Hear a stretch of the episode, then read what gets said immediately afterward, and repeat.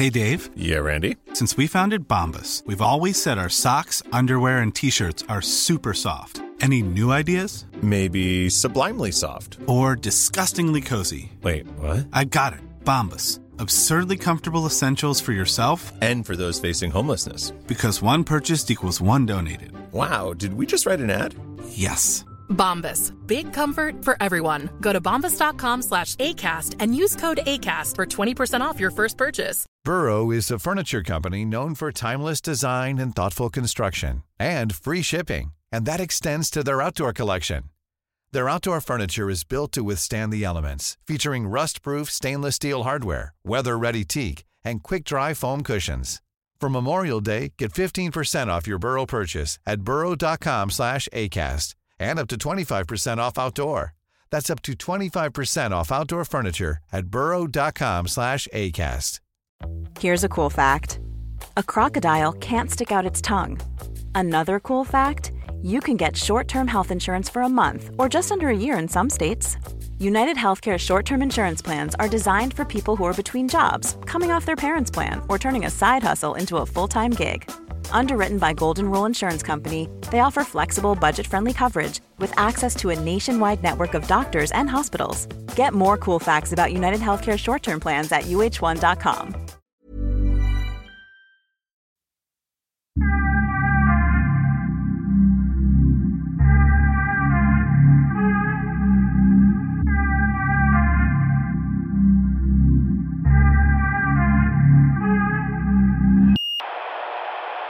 Jag satt och berättade precis vad kokalkyl är för något.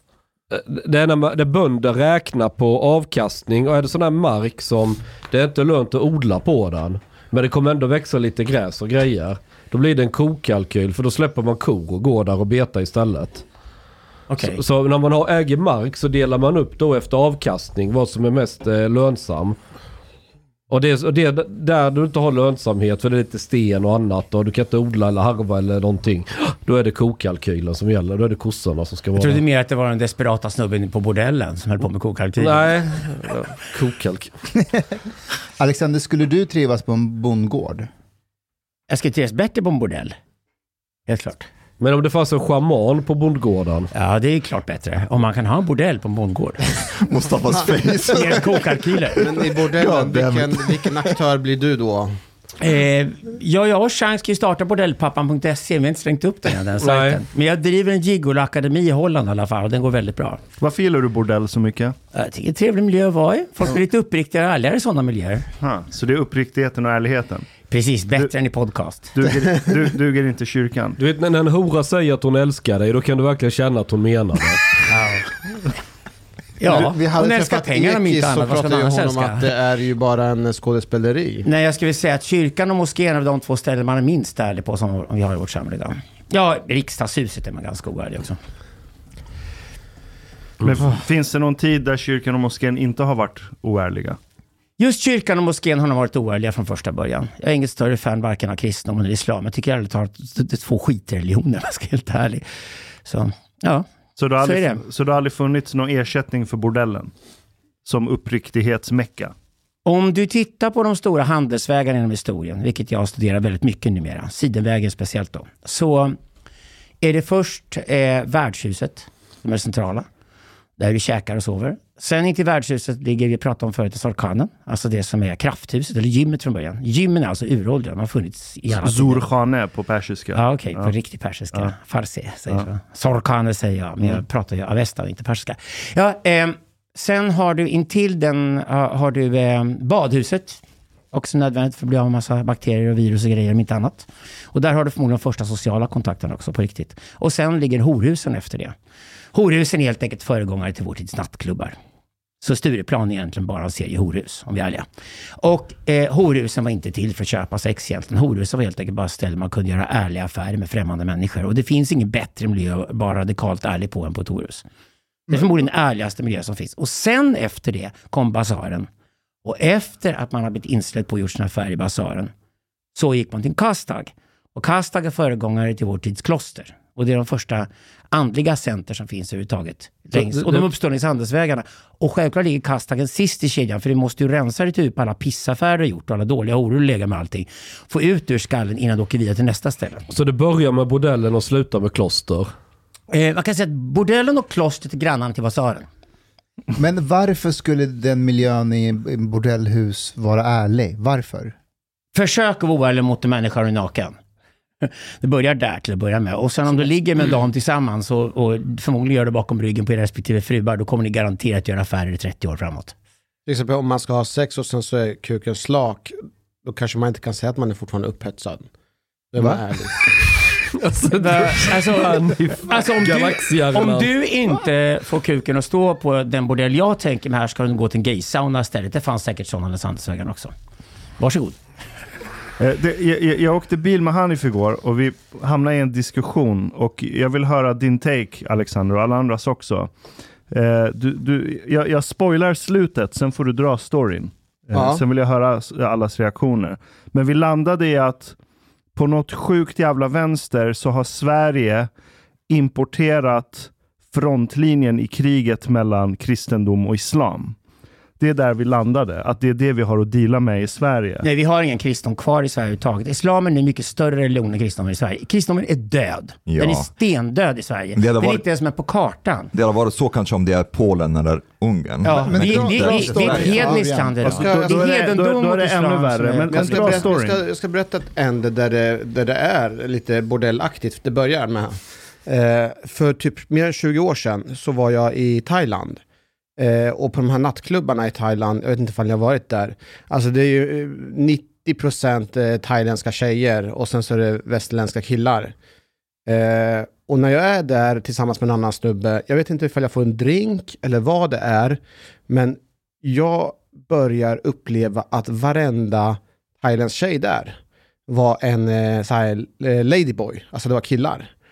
Den här natten, varenda interaktion jag hade med olika personer så var det min starkaste övertygelse om att alla i rummet där var där för att lura mig och att de de facto var män. Okay, but, but I have a question now.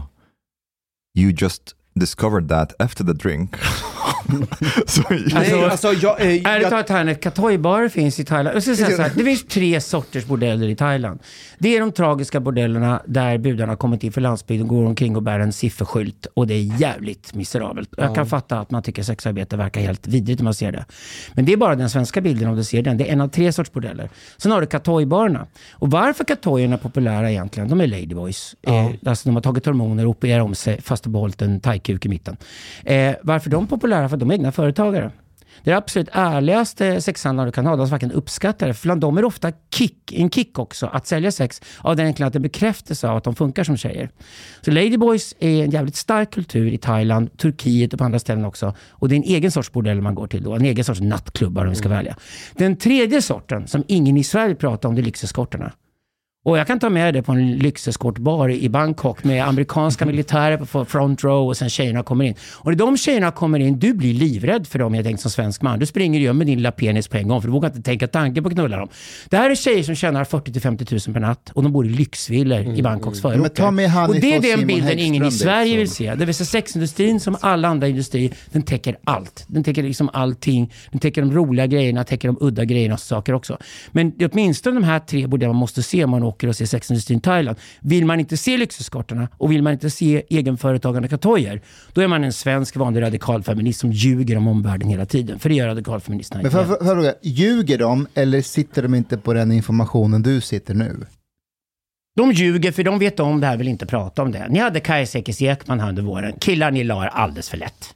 Ni la er alldeles för lätt på Jag var inte här så skyll inte på mig. Eh, bra, Chang, det hedrar dig. Ni la er alldeles för lätt för henne. Hon fick sitta och ljuga om nästan allting, men grejen var hela showen. hon Och ni kom- sa inte emot. Hon Alltså, kom, hon kom med väldigt mycket information som inte vi hade koll på, men som vi i efterhand insåg att mycket stämde inte, eller en del stämde inte. Till exempel så sa hon så här att, att ehm, ehm, 12 kvinnor per år dör i Amsterdam med de här skyltfönstren. Det har dött 12 kvinnor sedan 1990. 20 år. Ja, men alltså det, ni Men- kunde men- väl räknat med att hon vråljög när hon kom hit. Men vadå? Jag- Grejen jag och Ashkan argumenterade min, emot min, hela Min bästa tiden. kompis i Amsterdam är tjejen som är fackföreningschef för Red Light District. Jag umgås med sexarbetare hela dagarna, jag är med i sexarbetarfacket och allting. Ni kan fråga mig om sexarbetarnas status i Europa. Jag har varit sexarbetare själv, jag tycker det är en underbar miljö att vara i. Jag gillar dem jättemycket. Jag studerar dem från ett marxistiskt perspektiv idag, för det finns ingenstans där skillnaden med arbete och fritid är så viktig som just när det gäller sexarbetarna.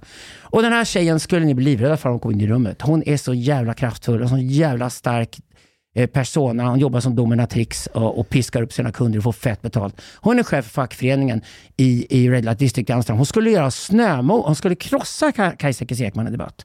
Det är den sortens tjej vi borde sätta mot sådana som Kajsa som ljuger om sexarbetarnas liv och villkor hela tiden. Men vad var det exakt hon, var det, var det villkoren som Kajsa ljög om eller? Kajsa Ekis Ekman fattar... Alltså, sexarbetarna i hela Europa hatar den svenska sexköpslagen. Det är universellt. Den är bara dömd överallt. Det finns en modell som funkar skitbra. Den är på Nya Zeeland. Den införs på 1990-talet. Den uppmuntrar sexarbetare att bli egna företagare, sköta företag själva, betala skatt, få pension när de är klara, jobbat färdigt och ha det som vilket jobb som helst. Den modellen har funkat lysande. Och självklart har du minst våld förknippat med sexarbete på Nya Zeeland. Om nu våld förknippat med arbete överhuvudtaget är en fråga i det här fallet. För det finns självklart massor med yrken som är mycket våldsammare sexarbete. Men okej, men om vi går tillbaka lite till Ja, ja, dra, dra din story. Om Christian Nej, men det, men så Han höll på lite länge med Katoyborn där. Alltså, Men vi, vi var, jag tror det var så här. Thailand som du Ja, vi, jag måste skynda på din story. Nej, men låt mig få prata Okej, till punkt. okej. Låt, ge han ett gott om tid. Men det var inte bara på den här nattklubben, det var hela natten runt omkring. Varenda interaktion jag hade med varenda person så var det min övertygelse om att alla ville lura mig. Och att alla egentligen var män som hade klätt ut sig till kvinnor. Jag säger det vad här... gick du på för droger den kvällen? Det, det, det, det jag, efteråt så undrar jag ifall jag fick någonting i min drink. Den här känslan upplevde jag igen eh, i förra helgen. När jag jobbade som polis i Rinkeby.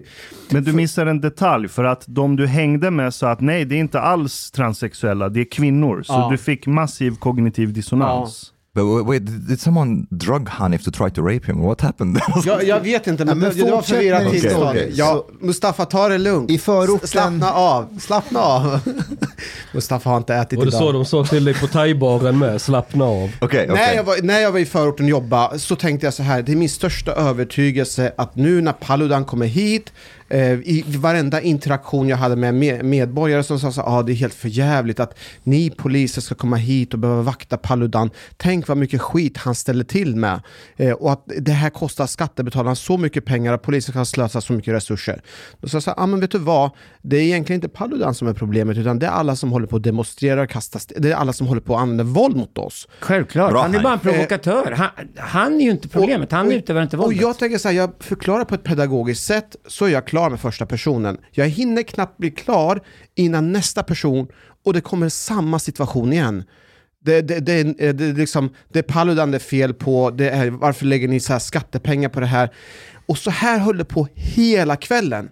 Och till slut så bara st- ställer jag frågan till mig själv, är det mig det är fel på? För att det Nej, här det är det inte- svenska samhället är det är fel på. Men Den det svenska liksom skolan är det fel på. varenda person. Svenskarna fick fattar idag inte vad yttrandefrihet är överhuvudtaget och fattar inte grundläggande för hela vår civilisation. Ända sedan europeiska upplysningen på 1600-talet har vi slagits för yttrandefriheten. Den är fullständigt körd i sank och där är Socialdemokraternas fel helt och hållet. För Socialdemokraterna som cyniskt vill ha väljare i de här områdena och därför låter dem tro att det finns en yttrandefrihet som går att kohandla med. Och det betyder att om du tar Koranen då, som för mig inte är en helig bok alls, för jag är inte muslim. Jag skiter fullständigt i den. Det är en trycksak, den kan vem som helst få elda. Och om, om då den hålls helig av vissa människor, en trycksak hålls helig. Kom ihåg nu vad det här handlar om. Paludan eldar upp en trycksak och lyckas provocera massor av människor. Det är människor som inte kan skilja mellan människor och trycksaker. Det är idioter. Det är idio- och de borde få höra att de är idioter och att yttrandefriheten är till för deras skull. Men eftersom ingen har lärt dem det överhuvudtaget och sossarna har spelat med i det här jävla rävspelet nu i decennier är det krattat och klart för Jim och Ebba att ta över Sverige i höst. Med all rätt. Men jag du- är efter, efter korankravallerna i påskas är jag lika förbannad som alla andra människor i landet att om yttrandefriheten är inte en fullständig jävla grej som det första ungarna får lära sig i skolan och de inte fattar vad den innebär, då är det dags att lära dem det fort som fan nu alltså. Vi så måste försvara många, yttrandefriheten det är så många unga svenskar jag träffat som, som, säger, som räcker upp handen och säger att man ska förbjuda brännande av böcker. Idioter! Ja, men vi har juridisk yttrandefrihet, men vi har inte kulturell yttrandefrihet. Det, det är inte... Vi har en hög idioter som inte har ett uns av utbildning och inte fattat att deras frihet som de utövar i samhället är beroende av att friheten gäller för alla andra också. Det här är ingenting annat än mobbstyre som Sverige är på väg mot idag. Och det är därför jag säger att kristendomen är stendöd i Sverige. Den är borta ur leken. Glöm den fullständigt. Nu är det hedendom mot islam som gäller i Sverige. Men, men det med kristendom och islam, vad är det med kristendom? Nej, men, eh, kristendom nej, men, där. det, det, du, du, du fick massiv kognitiv dissonans. Det är det här, för är, jag vet inte, vi skiljer oss väldigt mycket, jag och du Alexander, men för mig, i interaktionen med människor, om alla efter ett tag säger att nej, den här burken är inte röd, den är vit, efter ett tag går jag på den.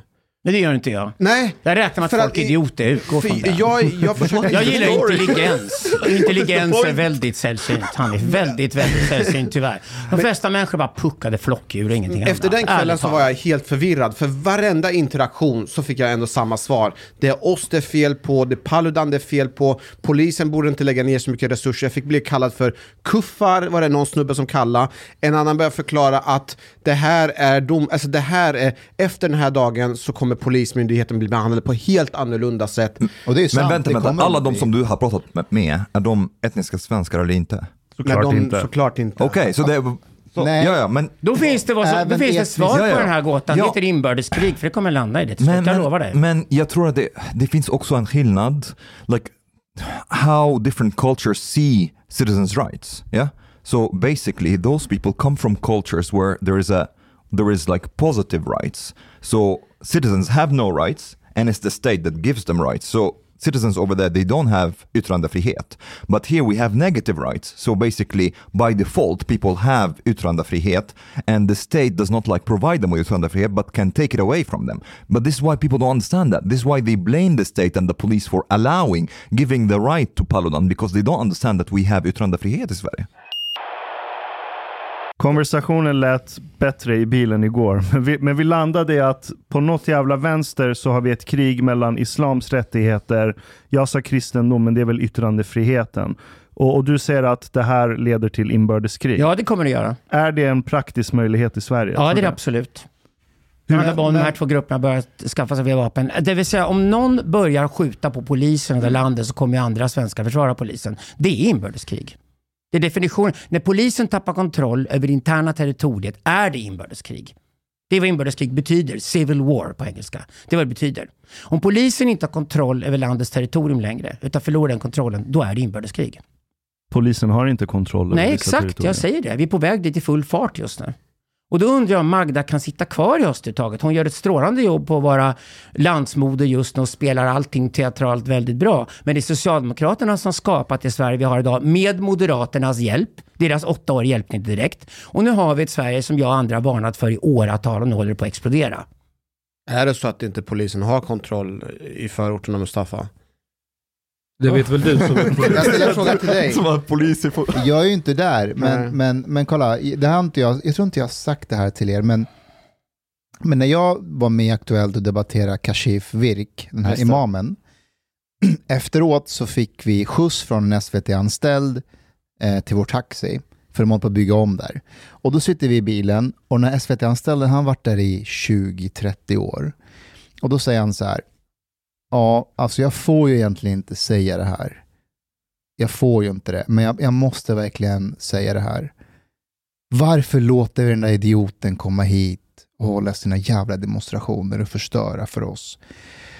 Och det är ju exakt samma sätt som de du möter i förorterna som resonerar, men man, har- men man har olika vinklar. De i förorterna menar ju så här, hur kan polisen och skattebetalarna och du vet, låta honom, det är ett slags förtryck. Från den här SVT-anställdens eh, perspektiv, det är ju, det är ju mer rationellt, logiskt, så här typ kan inte vi bara lägga av med det här så slipper vi problem? Man, alltså man försöker ha någon slags social ingenjörskonst, typ det här är ett problem, lösningen är att inte låta någon vara där. Men båda attackerar yttrandefriheten från olika håll. Ja, exakt. Så när du säger att vi kommer ha inbördeskrig, Det är det vilka värsta med svenska män idag. But- but det absolut trying- värsta med svenska män idag är deras konflikträdsla. Det, det finns inga omanligare män på den här planeten än svenska män idag. Och det är för att de är så jävla konflikträdda och bara hoppas slippa problem genom att blunda för saker. Därför har de också satt sig i reaktioner. Vi ska ha klart för oss en sak. Vi har fyra stycken extremismer i svenska samhället idag. Inte en, fyra. Vi har också tre stycken som muslimerna inte haft ett skit med att göra som vi skapat själva. Det är radikalfeminismen, det är klimathysterikerna och det är den nya rasismen från antirasisterna själva. Vi har alltså tre andra helt lika jävla galna fundamentalism i Sverige idag med. De är självgenererade av svenskarna själva. Så att det är inte så att om jag tittar mig omkring i Sverige idag är muslim och tycker att det är obehagligt någon del av Koranen, att jag inte hittar galenskap i resten av samhället också. Svenskarna har på grund av sin enorma konflikträdsla och sitt odlande av myten om att den här konflikträdslan är fredskärlek, att svenskar är fredliga människor. Nej, alliansfriheten Sverige haft har bara varit en bricka i spelet för att slippa bli indragen i konflikter. Vi är vansinnigt konflikträdda i den svenska kulturen. Och nu får vi precis de konflikterna man får om man undviker konflikter. Det blir värre. Det blir tryckkokare överallt. Och då har vi fyra stycken olika fundamentalismer att deala med i Sverige idag. Inte en. Islamismen, som är utbredd bland muslimer i Sverige idag, uppenbarligen. För varenda muslim i Sverige som är stoppad på Aradan är ju islamist. Men, det, det är emot yttrandefriheten och anser att islam ska ta yttrandefriheten är man islamist. Men du har tre stycken till att deala med också. men är det också inte en del av svensk kultur att söka konsensus på ett sätt? Jo. Och det gör dem vä- väldigt Nej, det är inte kompromissvilliga. söka konsensus, det är undvika konflikt, det är att lägga sig platt vi pratar om. Inte Ja, konsensus. för Mustafa var väl inne på att om det ska vara inbördeskrig så behövs det väl åtminstone två krigande parter. Och vem ska möta de här eh, som vill inskränka yt- yttrandefriheten? Om svenskar är konflikträdda så kommer de ju bara hålla tyst. Nu har vi ju låst in ungefär 1000 svenska killar, i alla fall 280 fall som jag och Viktor Wiblom har katalogiserat nu. Nu har vi låst in snart 1000 unga killar för våldtäkt i Sverige fast de aldrig gjort några våldtäkter. Radikalfeministerna har ju tagit över svenska domstolar och de vill inte hålla på med gängkriminalitet för det är ju hotfullt på riktigt. Nej, nej, nej. De vill hålla på med sexualbrott. Det är högsta mode idag. Karriäråklagarna driver nu sexualbrott fall efter fall efter fall mot unga killar som utan någon som helst textbevisföring för att någon borderlandbrud har sagt någonting som sen någon radikalfeminist plockat upp och sen kör de de agendorna. Nu har vi hundratals sådana killar dömda. Vi har fem anstalter fulla av sådana killar i Sverige. Vad tror du de här killarna gör när de kommer ut om två till tre år? Alltså, de är bara- rekryteringen till det som är själva armén som går emot förorterna. Alex, bara en Där kontroll. har du det. Det är kartan. Ser den fem, tio år framåt. En- För de hatar kontrollfråga. radikalfeministerna. Och då kan du lika gärna börja attackera en av extremismerna. Då är det alla extremismerna till slut kommer att Så vi, attackera. vi, ska ha en armé av dömda våldtäktsmän på Nej. Nej, av oskyldiga män som inte Ja. har gjort våldtäkter. Hanif, du Hur, kommer, hur vet du att de är oskyldiga? Hur, Det är bara hur ett var- exempel. Har ni ens tittat på förundersökningar i svenska domstolar idag? Nej, det har vi inte. Det krävs sedan 2000... Det krä, nej, du är lat. Du, du kan inte ens skilja en tjej från en kille när du ska ligga.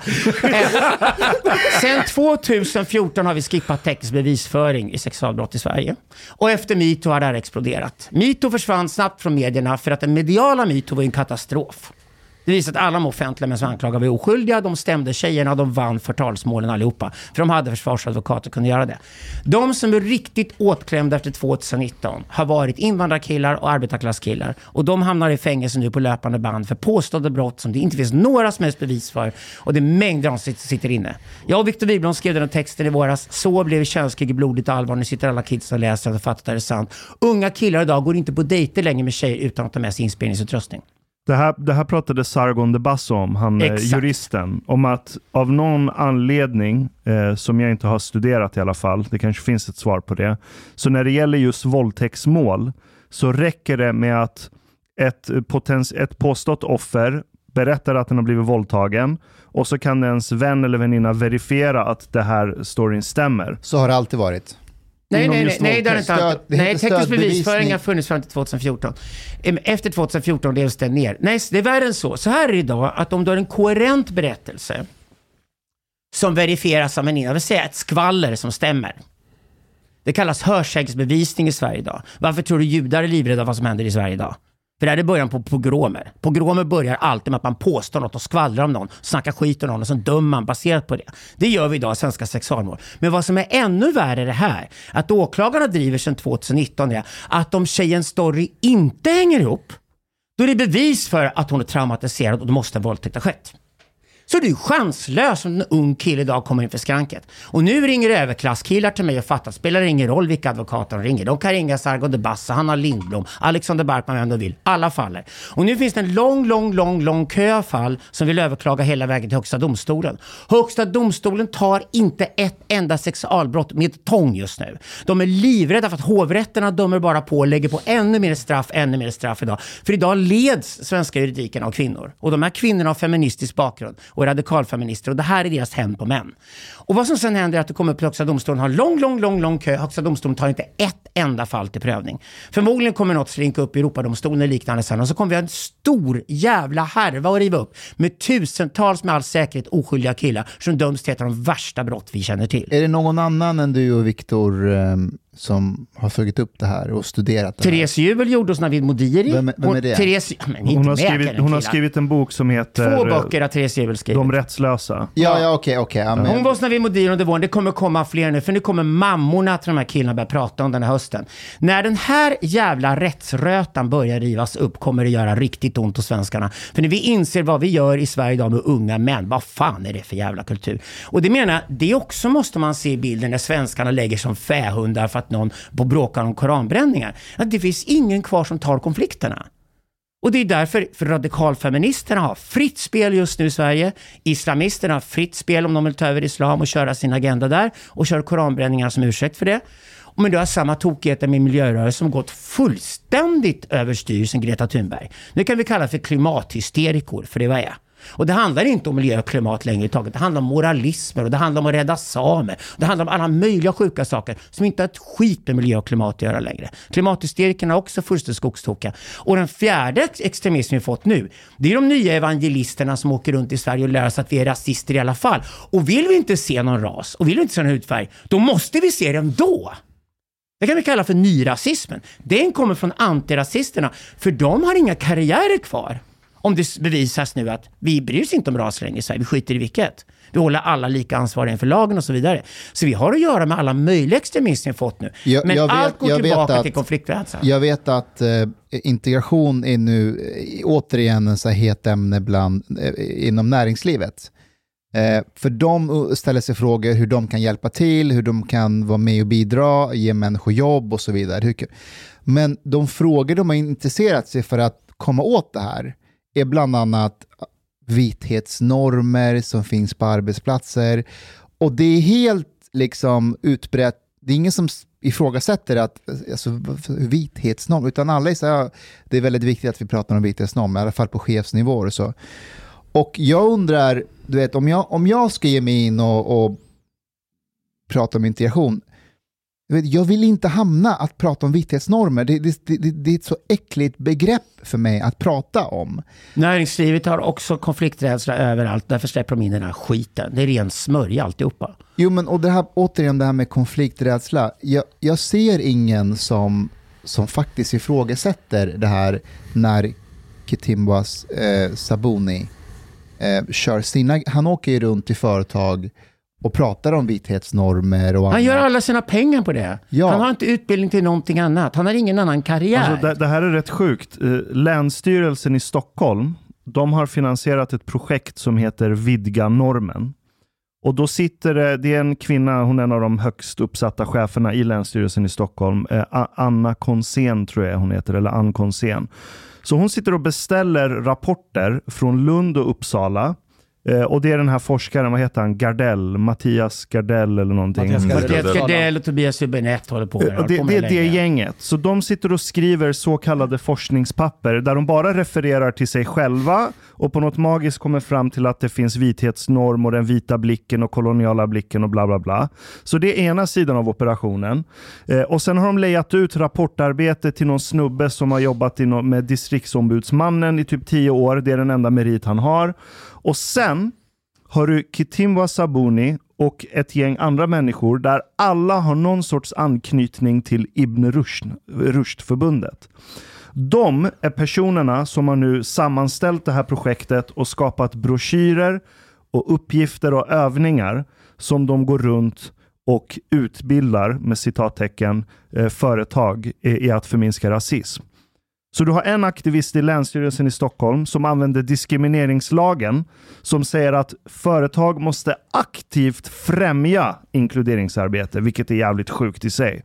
Och så har du aktivister på universiteten som skriver skitforskning och så har du Ibn Rushd-folket som kommer in och levererar ut den här bullshit-sanningen till näringslivet. Eh, och det är väl som du nämnde för att det är konflikträdsla. De vågar inte säga nej.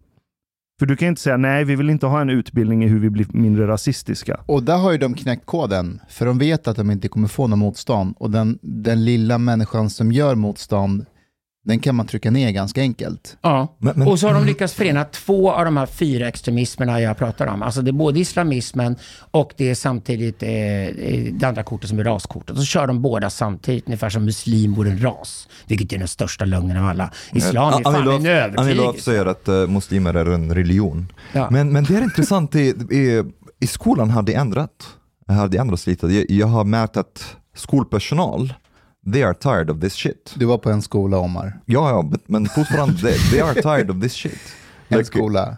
Men, men samma Nej, skola men jag- som jag, jag varit, jag varit på förut, det är samma, men skolpersonal har ändrat sig helt. Mm. Eh, they, they are saying like, yeah, this is too much, now the, the problem is too much. Eh, när det gäller Det är ju därför den här bruden i Järna är så jävla bra, den där lärarinnan som kallar, vägrar kalla en unge för hen och sen nu ska få sparken dessutom. Så att du säger stämmer ju inte i skolan. Du, du får ju sparken idag om du går utanför de här. Pratar du om och de individuella igen. Och, och lärare? där igen har du en tjej med libanesisk bakgrund som är lärare i en skola i Järna och vägrar kalla en svensk unge för hen. Ser ni de här extremismerna går i varann? Och de alltså blir kedjor som binds ihop här. Det vill säga när du då går in både på könsfrågan och samtidigt så är du själv libanesiska och du är tjej och du blir angripen av etablissemanget. Det vill säga du, får, du blir hårdast angripen av alla för du är den som egentligen ska spela med i det här spelet.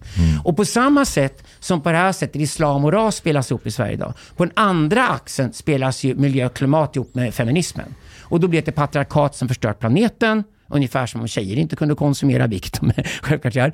Eh, och, och, och sen blandar man ihop miljö och klimatfrågan med radikalfeminismen för den andra axeln. Återigen handlar det om att de, om de hittar två ställen där du så att säga gör fel och lämnar etiketten. Så du gör fel enligt två av extremismerna. Då trycker de ihop dem ungefär som det, då är de de normala. Det måste börja syna nu är tala om de fyra extremismerna i samhället. Inget civiliserat samhälle ska ha någon av de extremismerna. Jag- får jag- Muslimer ska gå till moskén och behandlas lika som alla andra och tåla att deras trycksaker eldas precis som andra religioner i Sverige. Men du- För Den klassiska feminismen var det inget fel på heller, men radikalfeminismen idag som bygger på manshat, den är totalt out of control nu. Och samma sak, miljörörelsen, inget fel med heller, klimathot är riktigt. Men miljö och klimatrörelsen blir moralrörelse som ska Men- men stoppa gruvorna vi bygger i Sverige för att klara klimatomställningen. Då måste det också sig. Men vad händer om muslimer vägrar acceptera yttrandefrihet då? Då tror jag att det blir inbördeskrig och de slängs ut ur Sverige. Vad sa du? vem Och ska de göra slängs det ut i jobbet? Sverige? Det blir inbördeskrig i Sverige. Muslimerna vägras till yttrandefriheten kommer inbördeskrig. Det kommer väcka den Men svenska Vem mannen. ska stark. kriga mot dem? Vi har Den ju svenska mannen. Den konflikträdde, testosteronlösa, Ja, men någonting kommer vakna då. Jag tror det kommer få folk att vakna till liv faktiskt. Om jag bara går tillbaka Det till... gjorde, titta på opinionen efter påskupploppen nu. Jag menar, Jim gick upp 3%, Magda tapp, tappade 3% på en gång. Direkt dagen efter. Ja, fast och kommer det, nya, in- kommer det nya upplopp i sommar, då kommer det här svänga om Fler ordentligt. vill ju inskränka yttrandefriheten i Novus undersökning. Men, Ja, om- men inte, inte männen. Inte det är män, 70 eh, 71% av männen som inte vill det. ja, så det är Kvinnor fortfarande... är mycket mer auktoritära. Ja, Nej, kvinnor lägger sig ännu, men kvinnor har alltid lagt sig mer. Kvinnor hatar alltid konflikter, för kvinnor hatar risktagande. Hallå, Varför det är gav man tjejer. dem rösträtt? Män, män är väl de som egentligen ska ta riskerna och ta konflikterna? Ja, det är en bra fråga. För det skulle ju Var det ett misstag att ge kvinnor rösträtt? Om, män, om män röstar så får du mer riskbenäget samhälle i alla fall. Det får du garanterat. Om det är bara män som röstar. Men nu har vi Men trots du får ju allt... mer auktoritärt samhälle när Ja. kvinnorna kliver in i Men politiken. Chang, nu blandar upp korten lite väl mycket. Kan vi inte komma överens om Men, att Ale- klassiska feminismen hade vissa poänger faktiskt? Men den var klar med det den skulle åstadkomma på 1990-talet. Sen dess, alltså vad du får är, när ett projekt är avklarat borde projektet läggas ner. Så funkar inte Sverige. Vad som händer i Sverige är att när du byggt upp ett stort projekt över lång tid så har du anställt så många byråkrater, administratörer och betalat så många föreningar och låtsasvetenskapsmän för att göra sin skit så att de har inga andra karriärvägar. Mattias Gardell, Kitimba Sabuni och de andra har inga andra karriärvägar. Greta Thunberg har inte gått i skolan, har ingen annan karriärväg. Det är därför de här människorna landar i de här grejerna. Och jag lovar att de ledare som kommer kliva fram i upploppen i förorterna den här sommaren kommer heller snart inte ha några andra karriärvägar än att vara ledare för upplopp mot poliser. Och då permanentar du problemet. Det är ju det Okej. här Peter Turchin pratar om när han säger att du får ett överflöd av elitklass i ett samhälle. Det är början på slutet. Jag skulle snarare säga att Michel. Foucault var den som pratade om det här på riktigt på 1970-talet. när Han sa, tittar du på makten från rännstensperspektivet så är den alltid galen. Det vill säga, de du ger makt till kommer aldrig släppa den. Och har de makt av en enda anledning och hålla igång en extrem agenda, då kommer de göra den agendan extremare. De kommer aldrig medge att de har lyckats med det de skulle göra. Okej, men det är en grej jag vill fatta. Va, va, vad är orsakerna till att Sverige har blivit så pass konflikträtt och att eh, det inte finns balls i det här landet längre? Är det genpoolen som stack till USA? Förlorade vi alla våra balls med den migrationen? Är det kulturell eh, bearbeten som har gjort att vi har blivit så rädda för konflikt och inte vågar stå upp för de rättigheter som det här landet bygger på? Va, va, vad är orsakerna som har lett oss hit? Alla Rent de kulturellt. sakerna sa stämmer nog, men framförallt 200 år av fred. Ja. Vi är fredsskadade, på riktigt fredsskadade. Och det menar jag på allvar. Vi kan inte ta konflikter överhuvudtaget. Vi kan inte ens ta dem på arbetsplatser. Vi kan inte ta dem någonstans längre. Och svensk... jag, jag säger så här. Sargon de Basse frågade mig en sak. Är det ditt och mitt jobb, Alexander, liksom väcka den svenska mannens själ? Och då sa han, nej det är det inte. Vårt jobb är att bara tala om för den svenska mannen att han inte har någon själ. Han har ingen själ.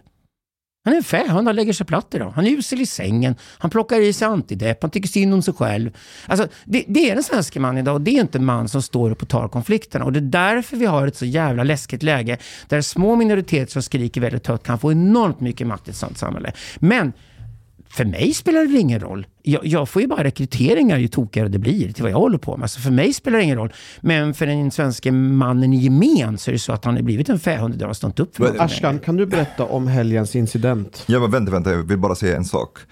I- I think also there is a difference between, there is a cultural difference between hyper-feminine cultures and hyper-masculine cultures, for example, that exist in the Middle East. And one of the reasons to that, one factor, is also feminism, uh, which has had like a lot of like positive effects also. We, we didn't have that really in, in the Middle East. So like macho culture is still very much alive uh, and this kind of like uh, what could be called toxic masculinity while here in the west and in sweden it has been like you know you have been your your wings have been clipped men's wings have Jo, jag vet. Det, det jag inte fattar, eller om det nu det är fredsskadandet skadandet som gör det, men det jag inte fattar är att när de här idéströmningarna börjar, varför sätter inte människor stopp för det redan från början? Varför ska det gå 30 år? Därför att det sker gradvis. Där det är stora rörelser, makrotrender, och de är mycket svårare att spotta. Ungefär som ekonomisk nedgång som pågår under lång tid är väldigt svår att se, men en akut kris är lättare att hantera.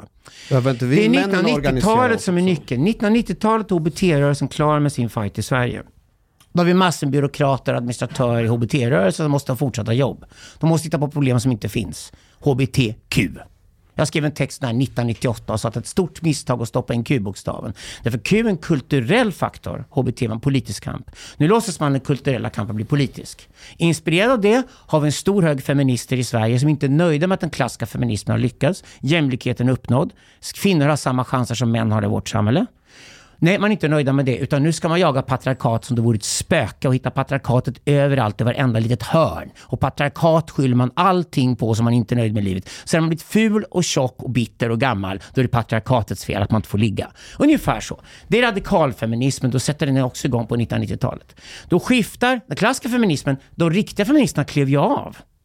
De riktiga HBT-killarna och tjejerna klev ju av på 90-talet, för det väl klart. De ville bara ha ett sunda liv och skaffa sig familj och göra roliga saker och leva ett gott liv. De som blir kvar är de mest förbittrade aktivisterna. Så från 1990-talet och fram till de sista 30 åren har vi sett det här slå igenom till exempel. Det är därför jag slår larm om nu hur lagstiftningen ser ut i Sverige och vad som händer i svenska rättegångssalar just nu när unga killar och oskyldiga döms till mängder av straff. Liksom. Okej, men Och det, det sker för att det har varit en gradvis övergång. Och det är samma sak när rasismen inte längre är ett problem vårt samhälle och svenskar inte ens vill höra ordet ras mer och vi bestämt att det skiter i hudfärg, vi skiter i ögonfärg, vi skiter i hårfärg.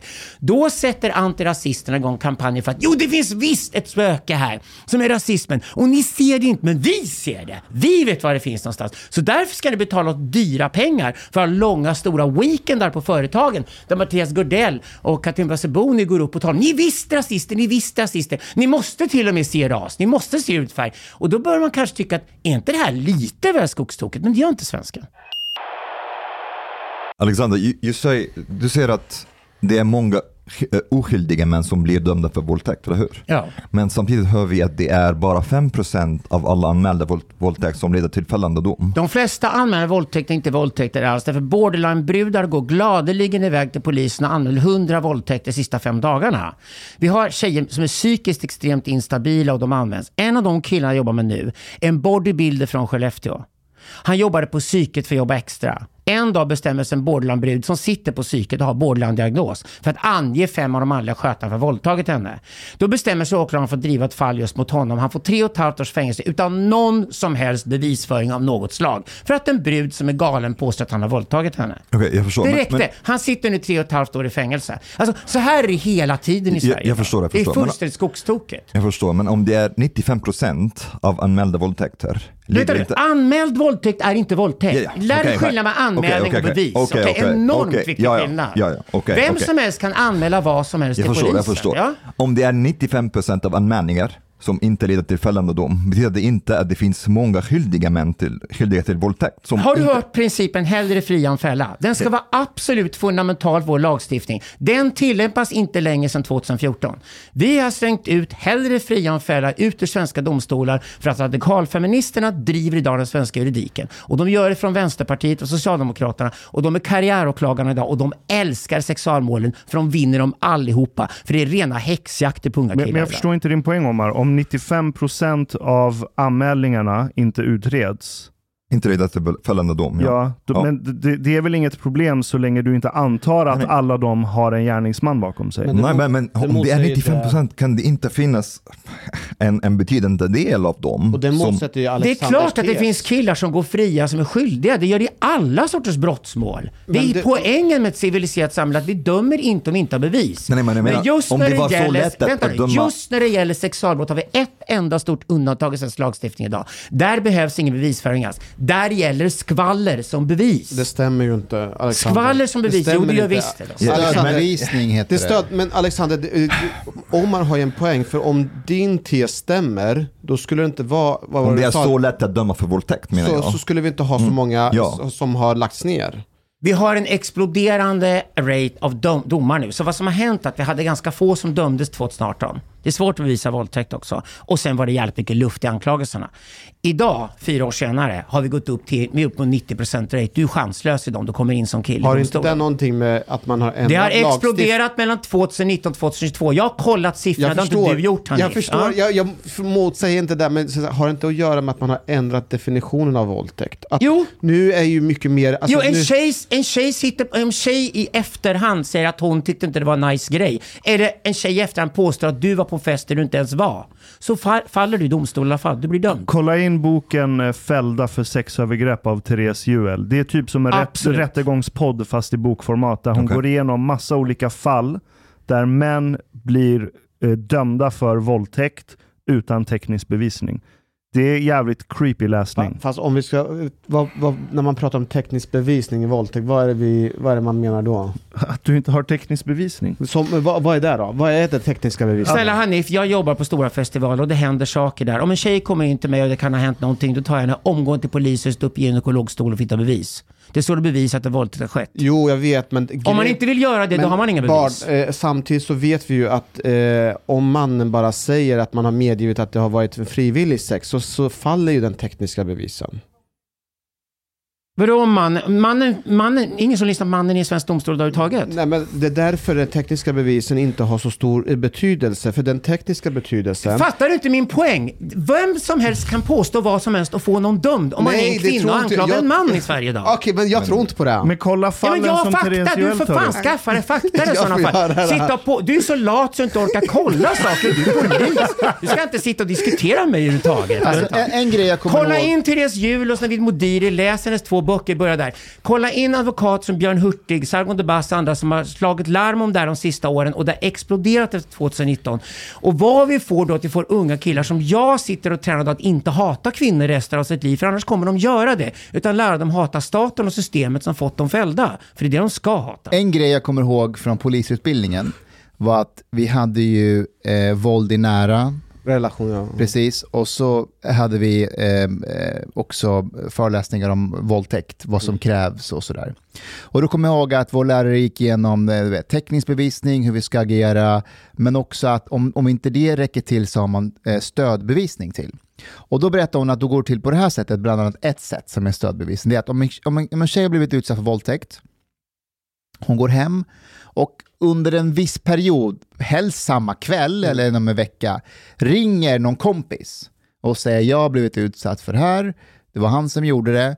Och så kanske hon väntar i ett halvår eller vad vet jag. Och sen kontaktar polisen. Då kommer den här stödbevisningen vara till stor hjälp under rättegången. Att hon har ringt en kompis. Ja. Och jag kommer ihåg att alla satt och bara, ah, okej, så här. och så var det en kille i klassen, smart snubbe, så här, han är ingenjör egentligen men vill bli polis. Då räckte han upp handen och sa så här, så vänta nu, så det räcker bara med att man ringer någon samma kväll och säger att jag blivit utsatt för våldtäkt väntar och sen anmäler det här. Det är inte ens det. Det räcker med att ringa någon kväll och säga att något oskönt har hänt. det räcker med Precis. det. Liksom. Och Det är då kommer jag ihåg att han, han sa så här, och så, det räcker för att någon ska bli fälld för våldtäkt. Nej, inte räcker. I, inte räcker, men det är en del av stödbevisningen. Ja. Det, rätten kommer att Ja. ta stor hänsyn Jo, till Ja, det. det räcker. och det är självklart. det och det är på räcker samma sätt Det är som om... helt Nej, bisarrt. Nej, det är inte självklart det är. Det är inte självklart Nej, alls. lyssna, lyssna. Det är, inte, det är inga konstigheter. Låt säga så här att du har blivit, du, du har för två månader sedan, du har blivit utsatt för misshandel. Det kan vara misshandel i hemmet eller någonting. Så berättar du det här i förtroende för någon i hemlighet.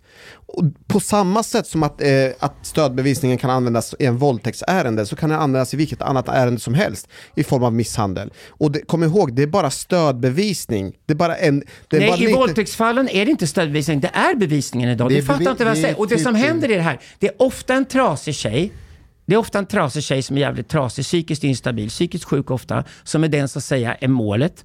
Och sen ringer hon någon tjejkompis som har en radikal feministisk agenda och sen ringer de en karriäråklagare som gör karriär på det här. Och det är så det går till. De här tjejerna som påstås ha varit våldtäktsoffer i de här rättegångarna, de är fullständigt söndertrasade av hela rättegången och allting efteråt. För de används av andra brudar som är karriär på de här tjejerna. Och sen självklart är det tjejerna som ingen ringer och pratar med överhuvudtaget sex månader senare överhuvudtaget. Så tragedin är dubbel. Tragedin är både de många killarna som åker in i fängelse för våldtäkt och får sina liv förstörda för någonting som inte finns bevis för och som förmodligen aldrig ens har hänt. Och tjejerna som blir använda som material. Det jag vill peka på att det är karriäråklagarna som driver det här i Sverige idag. Och då ska vi också komma ihåg att de som gör karriär som åklagare i Sverige idag är nästa generations domare. Det betyder att vi har ett rättsväsende i fritt fall i Sverige idag. Där man nu självklart i på område efter område kommer slänga ut textbevisföring och tycka att skitprat räcker för att bevisa för att karriäråklagarna ska vinna sina rättegångar. Det är därför Sargon de Bastos, Sargon de Bastos kör inte sexualbrott överhuvudtaget. Det är därför han och många advokater är jävligt oroliga i Sverige av hela utvecklingen. För de ser att det rättsväsen snart kommer att vara i fritt fall. Får jag bara avsluta min grej med den här föreläsningen? Så den här killen som är väldigt smart, han, han ställer en fråga till läraren i, i, under föreläsningen och säger i princip så här, okej så om, jag, om en tjej skulle vilja sätta dit någon kille, eh, ringer en tjejkompis och säger ja, jag var hos Johan ikväll och han våldtog mig. Eh, menar du att det här är en ganska stark bevisning eller stödbevisning för att den personen kan fällas i en ev- eventuell rättegång? Är inte det ganska lätt att kunna komma undan med våldtäktsanmälan? Det, tjejerna säger inte ens de blivit våldtagna. Läs protokollen. för- det är mycket ja, värre än så. det här är- mycket vagare än så. Det här är 2011. eh, Ja, okej? och det har hänt mycket sedan dess. Och Ja. idag är det mycket värre. Du är chanslös som kille. Jag förstår, jag förstår. Okej. Och jag kommer ihåg att det blev väldigt dålig stämning under den här föreläsningen. Eh, och att läraren i princip skällde ut den här, vår kamrat under föreläsningen. Att så här, hur vågar du ifrågasätta kvinnor när de... Och ingen annan i klassen sa någonting, för alla var tysta. Och han, han är, vet, han är en smart kille som bara leker lite djävulens advokat och ur ett juridiskt perspektiv, att kan det verkligen vara så enkelt då? Men hon hade aldrig fått den frågan innan. Därför att under den här, de här föreläsningarna, då, då sitter man helst tyst. Och man ska inte ifrågasätta. Och där har du hela sagan, du sa det precis där. Vi lever med en myt som är totalt fundamentalistisk i Sverige som säger att alla kvinnor är alltid goda och alla män är alltid onda. Det är radikalfeminismen Fast i det-. Alexander, det- Kvinnor har alltid rätt om en kvinna pratar mot en man. Hur Alltid. Det är att radikalfeminismens 85% själva premiss. 95% läggs ner. Alltså, Men- men det det- som- Nej men det stämmer ju inte längre. Du har ju siffror från före 2019. Du sitter inte med de sista tre årens siffror nu Hanif. Nu får du gå och skaffa dig Men hur statistik många, och hur många och som upprepa gamla anmäls lögner. idag för våldtäkt? Hur många anmälningar går till åtal då? Det, alltså, antalet fällande domar har exploderat, inte minst mot unga män. Det är det Och jag det ser som en stor med tanke på att man har Vi har en lista på definitionen. 280 fall där det inte Men- finns någon textbevis för det, det, det, det, flera studier har visat att det är kring 10 procent eh, av kvinnor som ljuger när det gäller våldtäkt. Nej, det finns inga bevis för det heller. Det där är också taget totalt i luften. Du kan inte bevisa någonting om anmälningar kopplade till fällande domar om någonting har hänt. Du kan inte veta om en våldtäkt det från anmälningar. Det inte Alltså, det, här, det, här, fe- logiskt det, det här är. Brå rapporterar stor ökning av fällande domar för våldtäkt sedan samtyckeslagen. Exakt, det är det jag Uppsala säger. universitet, fler döms för våldtäkt efter samtyckeslagen. Nej Hanif, det här är vad jag säger. Men jag, jag säger att definitionen på samtycke det, det här är förändrar efter lag. 2019. Det är inte samtyckeslagen som är skurken i det här fallet dock. Det bara råkar sammanfalla att det händer. Samtyckeslagen har inte gjort det lättare. Det som har hänt är att man har helt enkelt skippat bevisföring i all, i all vanlig bemärkelse när det gäller sexualbrott i Sverige. Sedan- Tjejen ska alltid ha rätt. Om tjejen är upprörd och ledsen, då är killen dömd. Och jag har sett det här satt i system. Jag har sett tjejer sitta tre år efter en påstådd händelse med traumafiltar på sig i rättegångssalen och spela teater. Det är full, full, Jag, full, jag full menar på cirkus. att med samtyckeslagen Här- här är så innebär det att tekniska bevisningen har inte samma, sp- spelar inte samma stor Den roll. är inte problemet Här det är. Det siffrorna Hanif. Från, från 190 fällande domar år 2017 till 333 fällande domar år 2019. En ökning med 75 procent. Och sen dess har det ja, och fullständigt... definitionen på prostitution, definitionen har ju ändrats. det har inte med saken... Helt Fast vä- osant. vä- det, här, det har ju visst med saken att göra. Nej, det har det inte alls. Eftersom en, en, vänta, en, det har- en, I Sverige kan en enda brud gå och påstå att blivit våldtagen hundra gånger på en dag. Om man tar in det i statistiken. Antalet anmälningar är helt irrelevant Ja, eftersom där har du psykisk sjukdom är med i Du bilden. en Ja, poäng. tack. Men Alexander, Alexander du måste vara hedlig i diskussionen här nu. T- titta nu, kolla här nu, titta på mig. Om det, är så att, om det är så att man har ändrat definitionen på våldtäkt, att man, med sam, alltså att man, man måste ha samtycke, och om inte killen Det har gett har sam... inget med samtyckeslagen att göra, du lyssnar inte på mig. Du men blandar ihop två kort. En de- korrelation betyder inte att det finns en connection Jag vet, men Uppsala universitet och Brå säger att det har med samtycke att göra. Alltså, Nej, de säger att det har de säger hänt det är efter- samtidigt. Efter det, Ja, efter det. Snälla ni, fatta, Ja, ni måste efter. fatta De använder det som tidsmarkör, Ja, ja. inte kausal orsak. Exakt, ex, tack Ashkan. Eh, Det att saker händer Jag, samtidigt jag menar inte att de på, har med jag varandra menar att på så göra. här, Jag innan, säger inte att det har jag det, menar jag på så här, innan, eh, alltså innan det här samtyckesgrejen, då var det väldigt mycket diskussion huruvida det hade skett ett våldtäkt eller inte. Killen kunde alltid hävda att det var samtycke medan kvinnan kunde säga någonting annat. Samtyckeslagen har inte med, det är metoo som är orsaken till den här boomen vi ser idag. där spelar ju inte den tekniska bevisen någon roll. Eller hur? Det är inte samtyckeslagen killarna är dömda för.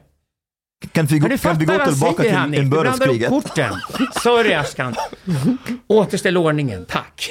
Ja, Alltså, jag har känt Vi har en katastrof som väntar snart och vad jag återigen pratar om är fyra stycken extremismer vi Okej. måste deala med i Sverige idag. Det här är en av dem, koranbränningarna gäller en annan av dem. Vi har två till att deala med, vi vill gå igenom dem också. Jag har känt dig i sju år, jag har aldrig sett dig så här lack förut.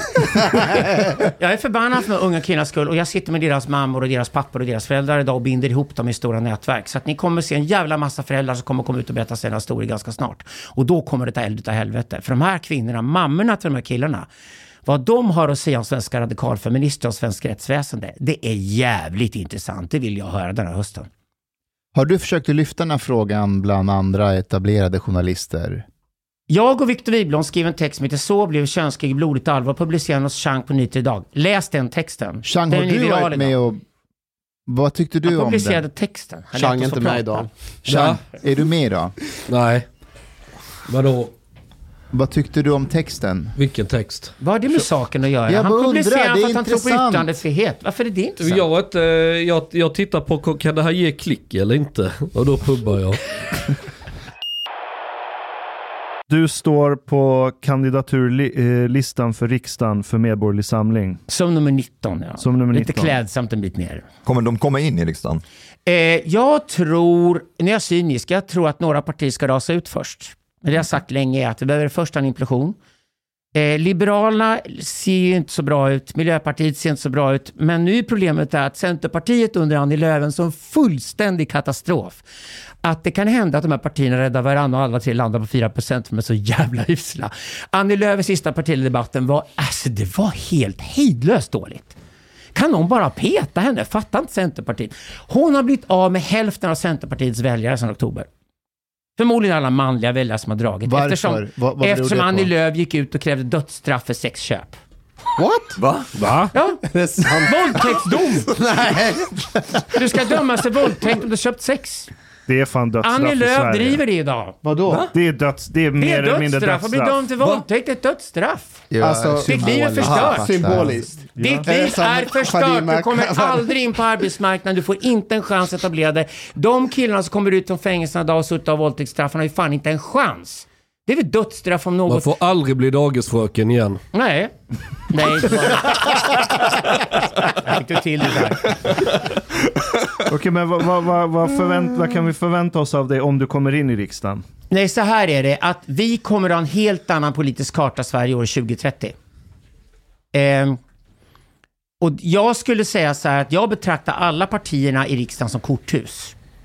Det kanske Socialdemokraterna har mer folkrörelse bakom sig, de andra kommer att klara sig längre. Men det är rena korthus alltihopa. Det kan hända att det blir som i Franco-talen, att vi slänger ut alla riksdagspartierna till slut och sen kommer ett helt nytt system med helt andra partier.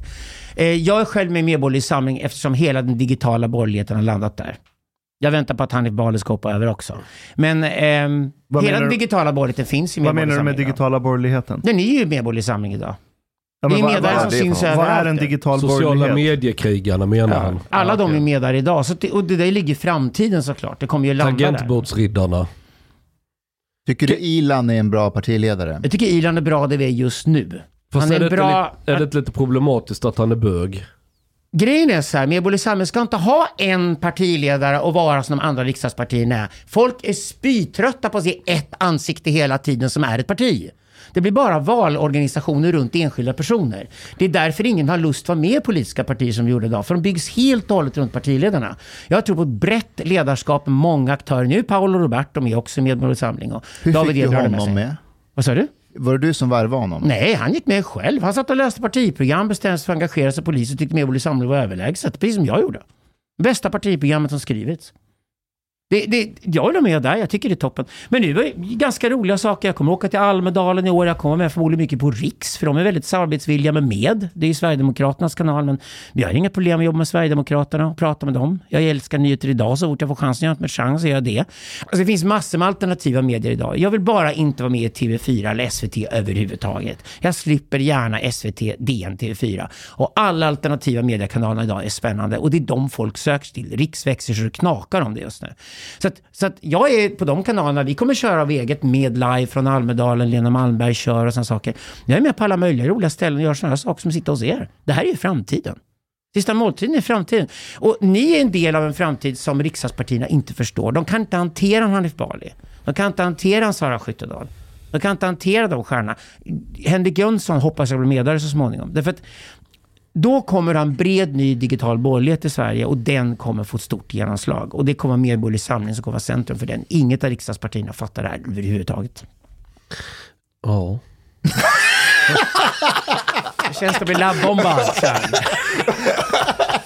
Här? Det är alternativmedierna som växer och det är SVT och TV4 som krymper hela tiden. Den utvecklingen är en makrotrend, den är oåterkallelig. Folk litar inte längre på SVT och TV4 och nu när vi också vet att Sveriges Radio eh, felöversätter Ebba Busch till halva världen och sådana saker så det blir ännu färre människor som litar på Sveriges Radio. Okej, Alexander, vad tycker du om återvandring?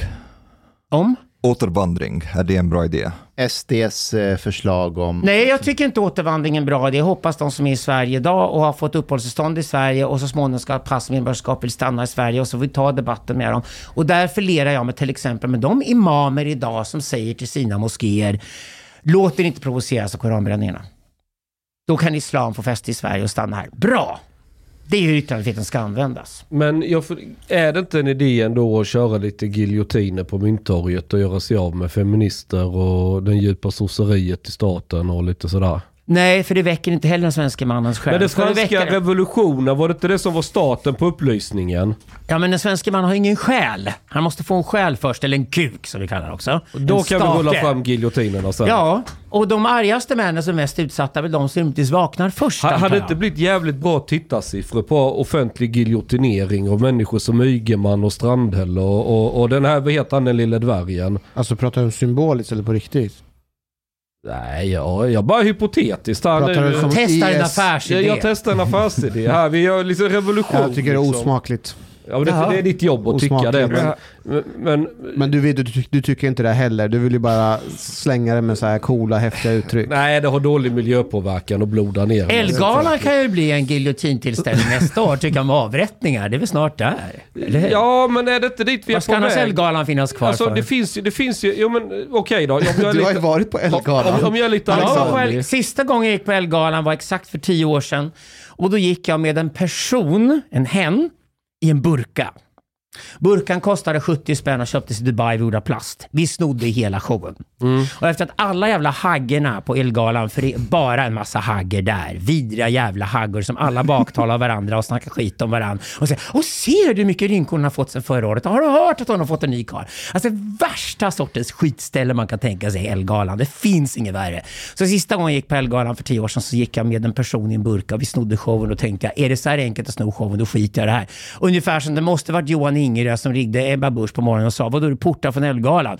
Ta den jävla bögklänningen från Ukraina, åk och ställ dig framför ryska ambassaden, vifta med en ukrainsk flagga, så snor du hela galan. Så enkelt var det ju. Hon blev Elgalan. Det är väl ingen på Elgalan som var intressant längre. Vem brydde sig om Elgalan? Ebba Busch blev Elgalan. Det är så man ska göra i Sverige. Och det är lätt att göra så i Sverige, tyvärr. Men- För svenskar är både konflikträdda och fantasilösa. Men Okej, finns det inte en efterfrågan? Man, man vill se blod i det här landet. Jo. Det får man också om man låser in folk i flera år i fängelse, förstör deras liv och till de aldrig kan komma ut igen och få ett anständigt jobb. Det är blod i Sverige.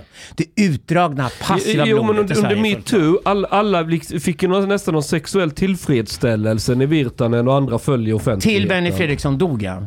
Då var det inte roligt längre, för då visade att det handlade om hela tiden. Det sa jag under brinnande metoo. att Den här pöben är inte nöjd förrän folk börjar dö. Jo, men det, det, och efter att Benny var död var det inte kul längre för Åsa Linderborg att sitta och hetsa. Jo men de här människorna hetsar på en pöbel som, liksom, när det hettar till då vill de se blod. De, folk ska avgå, deras liv ska krossas och så vidare. Då är de nöjda och då så ska Ja, det fläkas de älskar att skjuta poliser i förorten just nu och gärna se poliser dö snart. Det är nästa steg. Ja det har ju redan hänt. Ja, då så. Det kallas lynchmobb. Ja, Men det är är därför det- jag det inte Sverige är inte kristet längre. Jo men och då tänker Sverige så är ett hedniskt land för lynchmobbarna kommer ta över men, det här men, landet. men då är vi tillbaka till det här med giljotinen på Mynttorget. Om vi nu ändå ska ha en blodtörstig mobb. Varför ska de ge sig på polisen? Varför ska de ge sig på någon oskyldig kille eller Jag, någon... jag tror vad Chang försöker säga är att alla mänskliga samhällen har genom urminnes tider haft ett behov av att avrätta en syndabock offentligt för att lösa kaos.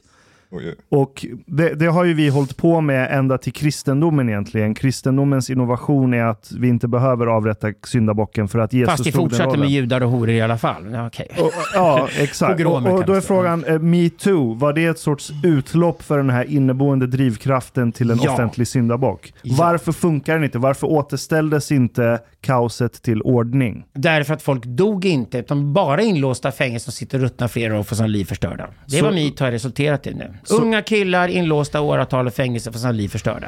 Och nu vill Annie Lööf elda på det här med att alla som råkar slänga en hundralapp i dricks i riktning till någon överhuvudtaget som kan vara sexuellt konnoterad ska dömas till att få sitt liv förstört. Nu är nästa hysteri vi har nu, det är runt sexköpslagen. Och eftersom sexköpslagen inte fungerar och inte fungerar och inte fungerar så vill nu radikalfeministerna göra den till det absolut värsta brott som finns. Det är att slänga en hundralapp i någons riktning. Men de vågar inte förbjuda porren. För då blir det uppenbart vad de sysslar med. Så det betyder att om du gör exakt samma sak, du är sexarbetare, sätter på en kamera i ett hörn, kommer undan med absolut allt. Dina kunder kommer undan med allting också. Om du däremot stänger av kameran, då är det plötsligt sexköpslagen som gäller och då kan du räkna med att kundens liv är förstört om polisen kommer in genom dörren. Det här är fullständigt vansinne. Kan man inte kalla det generalrepetition när kameran var avstängd? Nej, man kan inte det. Nej. Det måste ha påstängd Men om du är där och är regissör, Mm. Då, då, då kan man väl Då är det lagligt. Då är det lagligt ja. Mm. Och den enkla anledningen till det är att den svenska mannens själ skulle nog vakna om man inte fick titta på porr längre. Det vet radikalfeminister om. Skulle svenska killar inte få se på porr längre, då skulle de kanske vakna och fatta vad som pågår i vårt samhälle. Det kanske är en dum fråga, men om de prostituerade i Sverige som säljer sex hade en kamera i rummet hela tiden. Och när kunden kommer in så säger så nu sätter vi på kameran och så filmar vi den här akten. Är det ett brott då? Nej, det är ju inte det. Nej, varför Men kan... kunden vill ju inte bli filmad. Nej, jag är vet. Han får behålla minneskortet Ja. och så får han göra vad han vill med den. Alltså så här är det. Sexarbetarna är inte så bekymrade för sin egen räkning, för det är inte de som är kriminaliserade i Sverige. Annars skulle de vara riktigt förbannade vid det här laget. Det är ju kunderna som är kriminaliserade. Men det gör att sexarbetarnas arbete blir mycket svårare och bökigare. De får gå under jorden, måste ha kontakten online och så vidare för kunderna kräver det. Det är därför sexarbetarna hatar sexköpslagen. De vill bara gå till jobbet, de vill göra sitt jobb, de tycker att det är det bästa jobb de kan få jämfört med alla andra möjliga jobb och därför vill de helt enkelt vara sexarbetare. Själv är jag tantralärare, jag är också sexarbetare. Det är också kriminellt i Sverige. Jag kan inte lära ut tantra i Sverige, jag åker till Holland och lär ut tantra i Holland. Jag kan inte lära ut tantra i Sverige, för det är kriminellt där. Är tantra Det är kriminellt? Ja, det är Varför kriminellt. Det? är för den som betalar mig för att gå en tantrakurs är en kriminell i Sverige enligt sexköpslagen. Men vänta, vad är det för tantra. tjänst. Vad är för det finns tantrakurs tantrakurser. du ger? Ja men det är sån här låtsastantra där de doftar på ljus. Nej, och... det är inte det jag håller Det är på inte med. det. Nej. Det är Omar som- syftar på. Som är slaviskt intresserad. Ja. Tantra, här, vadå? Nej, men vi har ju förbjudit psykedeliska droger också i Sverige som en annan tantrisk verksamhet. För psykedeliska droger ska också handledas av kunniga människor, annars ska man inte hålla på med dem heller. Tantra är egentligen någonting där vuxna människor måste ha ledsagare för att kunna göra saker och lära sig de grejerna. Och sen får du med dig en kunskap du kan göra någonting av resten av ditt liv. Som till exempel äntligen piffa upp ett dåligt sexliv med din partner. Alltså går folk på tantrakurser. Jag har alla mina tantrakurser i Holland, för det är enkelt, smidigt och det är legalt och det är en seriös verksamhet. Vad Jag kan där? inte ha dem i Sverige, för i Sverige är tantriska tantrakurser kriminella. Men kan vi inte runda, på 80 eller 70-talet eller när privat radio var förbjuden, då hade man ju så piratradio som man sände från båtar på internationellt vatten. Skulle man inte kunna ha en horbåt som vi och lägger till i Nej, vi åker till Holland och så köper och säljer vi sex i Holland och så tar vi drogerna i Holland och gör allting i Holland istället. Så det är mycket bättre att göra det där. Holland är ett civiliserat land, jag älskar att jobba i Amsterdam. Vi behöver inte ha någon båt på havet, vi orkar inte bry oss. Chang. Vi åker till Holland och har löst problemet. Du kan åka till Danmark och göra samma sak också. Sverige är extremfallet här. Och det är ju på grund av radikalfeminismen som är värre än islamismen i Sverige. Det är den riktiga jävla vansinnesideologin idag.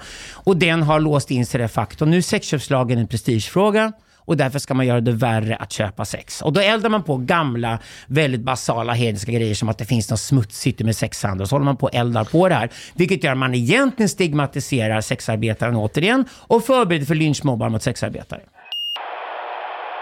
Vi har ett arv av tung industri. Eh, Vi har exporterat till hela världen och så har vi börjat exportera teknik, ingenjörskonst och senaste säg 20 åren digital teknik. Eh, Kan vi, har vi någonting att bygga på för att Sverige ska vara en internationell kraft och räkna med om 20 år från och med nu? Och vad Ja. behöver vi göra? Vi måste gå tillbaka till den riktiga kapitalismen. Har vi haft riktig kapitalism i Det är Sverige? därför jag har kurser idag i företagen och ska städa ut woke ur företagen. De lägger pengarna på helt fel saker. Har vi haft riktig kapitalism i Sverige? Ja, det hade vi. Eh, Det svenska välståndet är... Jag anser att idén om Erlander Sverige är den stora myten. Det är inte under sossarna och Tage Erlander som Sverige blir där det är idag. Det är under Gripenstedt på 1800-talet. Okej. Du har lyssnat så här långt. På sista måltid. En mycket fin radioprogram i Sverige. Du tycker det är mycket trevligt. Men, min vän, lyssna på mig nu. Du har inte betalat biljett på klubb sista måltid. De har blate grabbarna de behöver pengar. Flis. Lax. Stolar. Dirabilar. Lyxhotel. Du vet. De måste du betala om du ska lyssna mer. Du får man flera avsnitt också. Paket erbjudande, helt enkelt. Läs i beskrivning för avsnitt, där det finns information för att bli medlem på klubbista måltid. Det kostar som en mycket liten kaffe latte ute på torget. Per månad. Lätt som en plätt. Tak, min vän.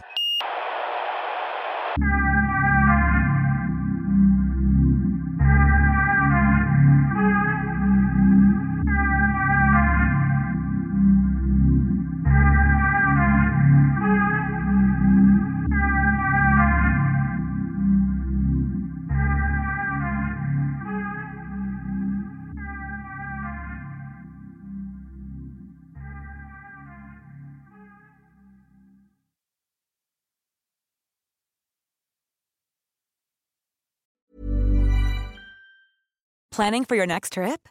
Elevate your travel style with Quince. Quince has all the jet setting essentials you'll want for your next getaway, like European linen, premium luggage options, buttery soft Italian leather bags, and so much more. And is all priced at 50 to 80% less than similar brands. Plus, Quince only works with factories that use safe and ethical manufacturing practices. Pack your bags with high-quality essentials you'll be wearing for vacations to come with Quince. Go to quince.com slash pack for free shipping and 365-day returns. Hi, I'm Daniel, founder of Pretty Litter. Did you know cats tend to hide symptoms of sickness and pain? I learned this the hard way after losing my cat, Gingy. So I created Pretty Litter, a health monitoring litter that helps detect early signs of illness by changing colors, saving you money and potentially your cat's life. Pretty Litter is veterinarian developed, and it's the easiest way to keep tabs on your fur baby's health right at home. Go to prettylitter.com and use code ACAST for 20% off your first order and a free cat toy. Terms and conditions apply. See site for details. Imagine the softest sheets you've ever felt. Now imagine them getting even softer over time. That's what you'll feel with Bowl and Branch's organic cotton sheets. In a recent customer survey, 96% replied that Bowl and Branch sheets get softer with every wash. Start getting your best night's sleep in these sheets that get softer and softer for years to come. Try their sheets with a 30-night guarantee. Plus, get 15% off your first order at bowlandbranch.com. Code BUTTERY. Exclusions apply. See site for details.